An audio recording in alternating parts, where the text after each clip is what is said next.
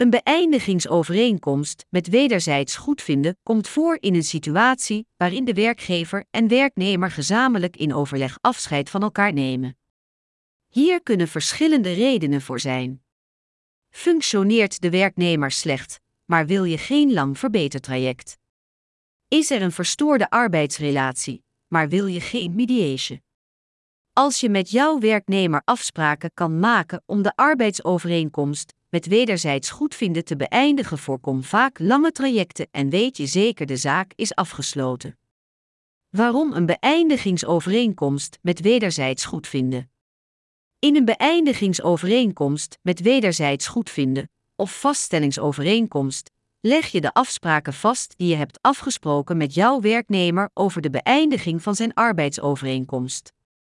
Een beëindigingsovereenkomst die niet volledig correct is, kan voor problemen in de toekomst zorgen.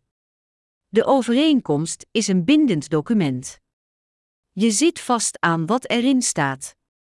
Wanneer jij en je werknemer hebben besloten in gezamenlijk overleg uit elkaar te gaan, is het aan te raden om een beëindigingsovereenkomst met wederzijds goedvinden op te stellen.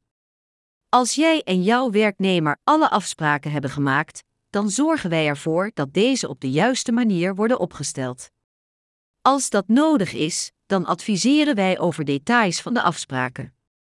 Met een correct opgestelde beëindigingsovereenkomst kan je met een gerust hart afscheid nemen van jouw werknemer.